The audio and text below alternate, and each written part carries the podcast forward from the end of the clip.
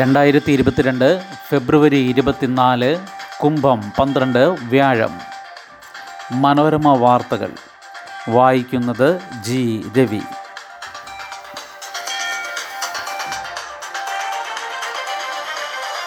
പത്ത് പന്ത്രണ്ട് ബോർഡ് പരീക്ഷകൾ നേരിട്ട് തന്നെ. ഓഫ്ലൈൻ പരീക്ഷകൾ തടയണമെന്ന ഹർജി സുപ്രീം കോടതി തള്ളി. പത്ത് പന്ത്രണ്ട് ക്ലാസ്സുകളിലെ വിവിധ ബോർഡ് പരീക്ഷകൾ സാധാരണ രീതിയിൽ നേരിട്ട് തന്നെ നടത്താൻ സുപ്രീം കോടതി നിർദ്ദേശിച്ചു. ഓഫ്ലൈൻ പരീക്ഷകൾ തടയണമെന്നും മറ്റ് മൂല്യനിർണയ രീതികൾ നടപ്പാക്കാൻ നിർദ്ദേശിക്കണമെന്നും ആവശ്യപ്പെട്ടുള്ള പൊതു താൽപ്പര്യ ഹർജി കോടതി തള്ളി.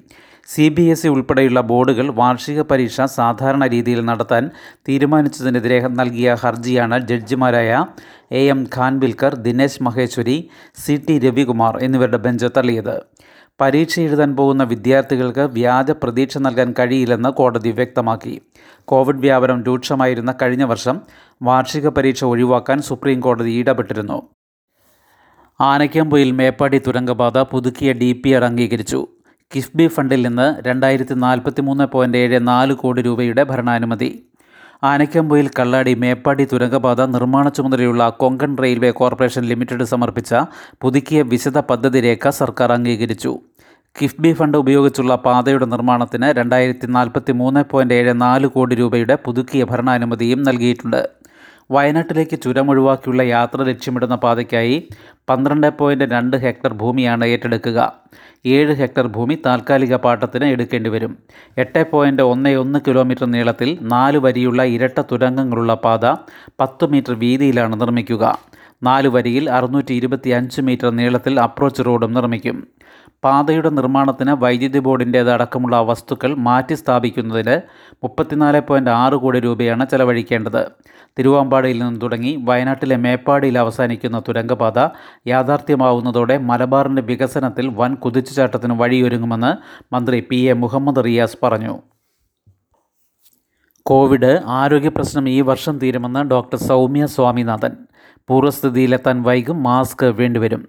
കോവിഡ് സൃഷ്ടിക്കുന്ന ആരോഗ്യ പ്രത്യാഘാതങ്ങളിൽ നിന്ന് ഈ വർഷം അവസാനത്തോടെ മുക്തി ഉണ്ടാകുമെന്ന് ലോകാരോഗ്യ സംഘടനയുടെ chief scientist doctor Soumya Swaminathan പറഞ്ഞു. രണ്ടായിരത്തി പത്തൊൻപതിന് മുൻപുള്ള സ്ഥിതിയിലേക്ക് ഉടൻ മടങ്ങാനാകില്ലെന്ന് അവർ ഓർമ്മിപ്പിച്ചു. പൂർണമായ കോവിഡ് മുക്തിക്ക് ഇപ്പോൾ കണക്ക് കൂട്ടുന്നതിനേക്കാൾ സമയമെടുക്കും. മറ്റ് ശ്വാസകോശ വൈറസുകളുടെ കാര്യത്തിലെന്ന പോലെ കൊറോണയെക്കുറിച്ചും പഠിച്ചതിനാൽ ആരോഗ്യ പ്രശ്നങ്ങൾ മാറും. പുതിയ വൈറസ് വകഭേദങ്ങളെക്കുറിച്ചാണ് ഇനി ആലോചിക്കേണ്ടത്.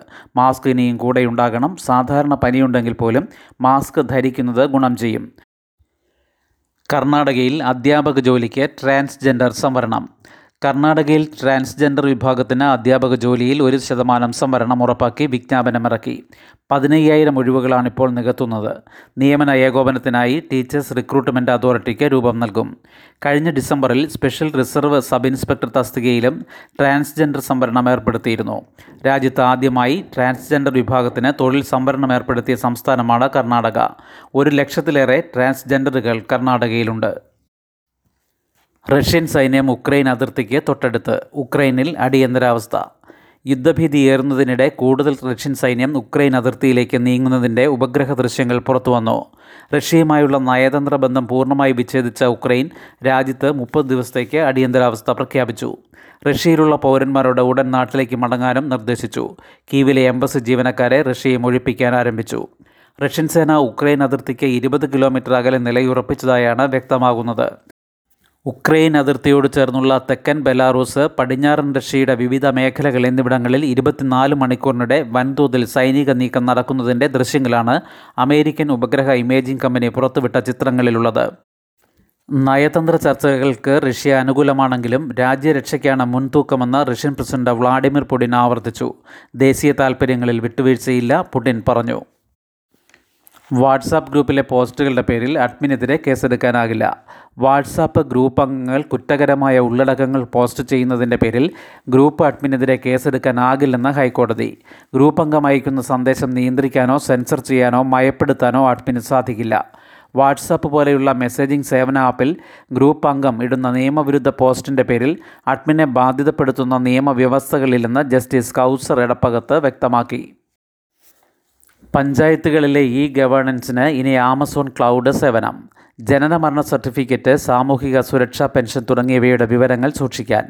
മുഴുവൻ പഞ്ചായത്തുകളിലെയും ഇ ഗവേണൻസ് സംവിധാനത്തിന് ആമസോൺ വെബ് സർവീസസിന്റെ ക്ലൗഡ് സേവനം ഉപയോഗപ്പെടുത്താൻ സംസ്ഥാന സർക്കാർ തീരുമാനം. പരീക്ഷണാടിസ്ഥാനത്തിലുള്ള നടപടികൾ മുന്നൂറ്റി ഒൻപത് പഞ്ചായത്തുകളിലും ആരംഭിച്ചു. പ്രതിമാസം ഒന്നര ലക്ഷം രൂപ നിരക്കിലും ഒറ്റത്തവണ നടപ്പാക്കാൻ ഫീസായി മുപ്പതിനായിരം രൂപ നൽകിയുമാണ് ആമസോൺ ക്ലൗഡ് സേവനം. പദ്ധതിക്ക് centre for development of imaging technology അതായത് സീഡിറ്റിന്റെ സാങ്കേതിക സഹായം ലഭിക്കും. ക്ലൗഡ് സേവനം ഉപയോഗപ്പെടുത്താൻ തീരുമാനിച്ചതായി മന്ത്രി എം വി ഗോവിന്ദൻ ഡിസംബറിൽ വ്യക്തമാക്കിയിരുന്നെങ്കിലും ആമസോണിന്റെ പേരോ സേവന ഫീസിന്റെ വിശദാംശങ്ങളോ വെളിപ്പെടുത്തിയിരുന്നില്ല. പോളിയോ മരുന്ന് വിതരണം ഇരുപത്തിയേഴിന്. സംസ്ഥാനത്ത് പോളിയോ പ്രതിരോധ തുള്ളിമരുന്ന് വിതരണം ഇരുപത്തിയേഴിന് നടക്കും. രാവിലെ എട്ട് മുതൽ വൈകിട്ട് അഞ്ച് വരെയാണ് വിതരണം.